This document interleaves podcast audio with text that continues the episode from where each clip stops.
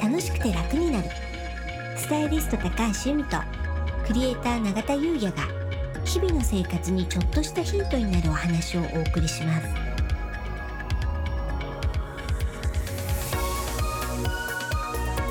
こんにちはクリエイター永田優也ですこんにちはスタイリストの高橋由美です楽しくて楽になるはい本日のテーマはうん風水的大掃除となりますもう12月ですよ来ましたね来ましたね早かったですね今年今年も早いうん、うんあっという間ですよねなんか気づいたらもう11月だったんですよはいであれあと2ヶ月だなーって思った途端にもう12月になってました確かにうん僕も夏からのスピード感すごいですねうん夏8月ぐらいから一気に来ちゃった感じですね、うんうんなんとなくですけどうん、うんなんかわかりますはいねねえ今年ね、まあ、今年のね振り返りもねどっかでやりたいですけど、うんで今年はね、まあ、海運エキスポをね皮切りにねね新しくリリースしていうところなんですけども、うんまあ、またこの話は今度するとしてはい今日は大掃除、うんうん、やっぱりねもう12月に入ったら一番気になるのが大掃除あそんなことないですかうちね年末にうんババッとやる感じなんですよね。あ年末っていうのは本当の年末本です当かの年末です。あはい、なのででそれこそあのポッドキャストで由美さんから、うん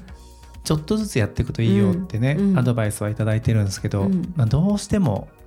後半ギュッてやっちゃう感じですね。まあでもねうんそれが、あの大体のご家庭はそうですよねあそうなりますよね。ううんん私はね毎年11月になった途端に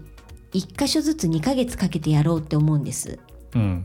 1回もできた試しがない、まあね まあそうなっちゃいますよね。そうなんですもう毎年思うんですはい、そしたらどんなに楽だろうんう、うん、でもできないままもう12月も1週間を過ぎようとしてますけれどまあねう、んまあ、お忙しかったですしねう。ん、でもねあの簡単なところからやっていくのがいいと思ってるんですようん、そうすると成功体験が積み上がるじゃないですか、はい、そうすると大物うん、レンジフードとかはいはい大物ですエね。アコンンとか、うん、お風呂のエプロンとかはい、あそこももう加速がついてるんで、うん、自分はできるはい、できるんだであのいけるかなと思って毎年その方法を考えるんですけど、はできないんですよね変えた方がいいんじゃないですかそのやり 方できてないならやり方変えた方がいいんじゃないですかでそれで、まあ、よくね皆さんおっしゃるのが、はいやんなきゃいけないと思ってるけどお尻が重いって言うんですよ。うんうん、でそれの対処法はお伝えできるなと思ってありがとうございますはい何だと思いますそれ前お話いただきました よ前もね話してます。重曹で床拭きですよねあ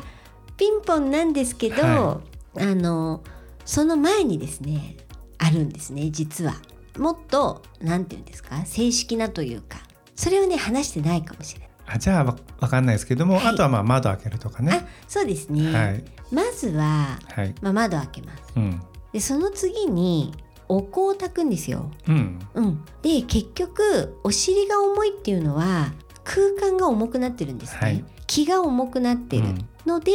まずは窓を開けてうんお香を炊いて空間を浄化する、いいですね、うん、でその次まだ重曹水拭きいかないです窓なんですねはい何だと思いますで窓開けて、お香を焚いて、まあ、とりあえず空気を軽くするってこそうとなんでですすよねはい、空気を軽くするんでねでも窓開け、まあ、換気扇とかではないですよね違います、そっちじゃない、うん、左右じゃないですよね 違います教えてください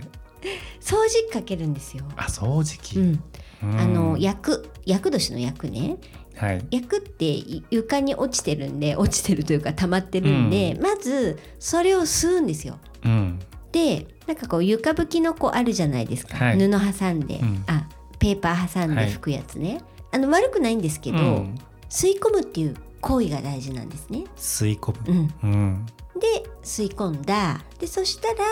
いつも言ってるあの重曹を入れたお水であの濡れ拭きですね、はいで重曹拭きうん重曹水拭きをする、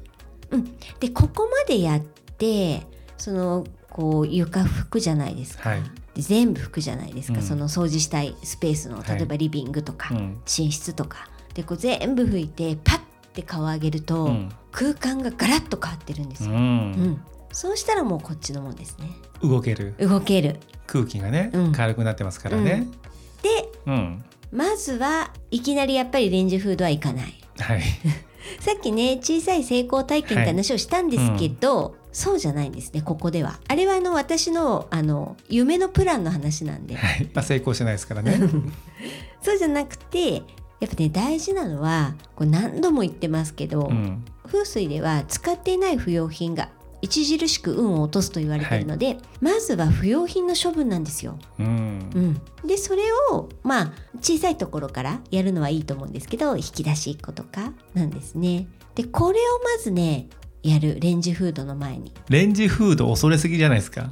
私の中で一番レンジフードがラスボスみたいな感じなんですよ。まあ、確かに油とかね、うんレンジフードはね、うん手強いですよそうなね。うんだからまあそこに行く前にまずは風水で言ったらレンジフードよりも不要品の処分のが大事ですから。まあそうですよね、うん運気はうね、ん、であの不要品の処分がね、うん効きますよね、うん確かに、なんでそれをやっていく。うんうんいいですね、うわん、そうなんですよ。かりましたそしてまだある。まだあるん ですかお願いします、はい、壊れてるものうん、捨てるか直すかどっちかにする、これね前もおっしゃってましたよね、壊れてるものはね、うん良くないですからそねうそのままにしない、うん悪い気を放っはいちゃうので、そのままにしないうんだけどあこれちょっと直せば使えるからって言ってなんかちょっと別のとこに置いたままになってるのってありませんありますうんもうね直さないよだった らもうその状態で半年経ってるじゃんって自分にねまあ確かにありますよね、うんうんでも自分が「いや直すよ」って言うならもう今すぐ持ってく直すところにね、まあ重要ですよね、うんまあそれから自分でね、うん、直すかね直すっ自てこと分ですでよね直すか、うんなのでそれをねしてほしいですねまずはレンジフードの前にわかりましたはいありがとうございます、はいやっぱりねそれがね風水的大掃除の醍醐味かなやっぱね大掃除ってチャンスなんですようね、ん普段、まあ、時間がなくてできないとかあなんかまた今度やろうみたいなその今度っていつかっていうと大掃除なんですよ。うんうん、なのでもうここでやらないともうまたやらないですよ。それでねその物を捨てる時ってやっぱり胸が痛むじゃないですか、うんまだ使えるのにとか、はいうん、でもねまだ使えるのにってででもあんまり結局使わなかったとかって思うと、うんなんでこの使わないものなんでこれが使わなかったんだろうとかって思うとじゃあ今度買う時ね何か物を買う時にすごく吟味するようになるんですようね。んうんそうすると結果無駄遣いにならない買い物ができると思うんですね。なんでまあちょっと一時は胸が痛みますけどそのこの次次にはあの役立つんでそのねその時の経験が。なのでちょっと運気アップのために年末は不要品の処分をしていただけたらと思います。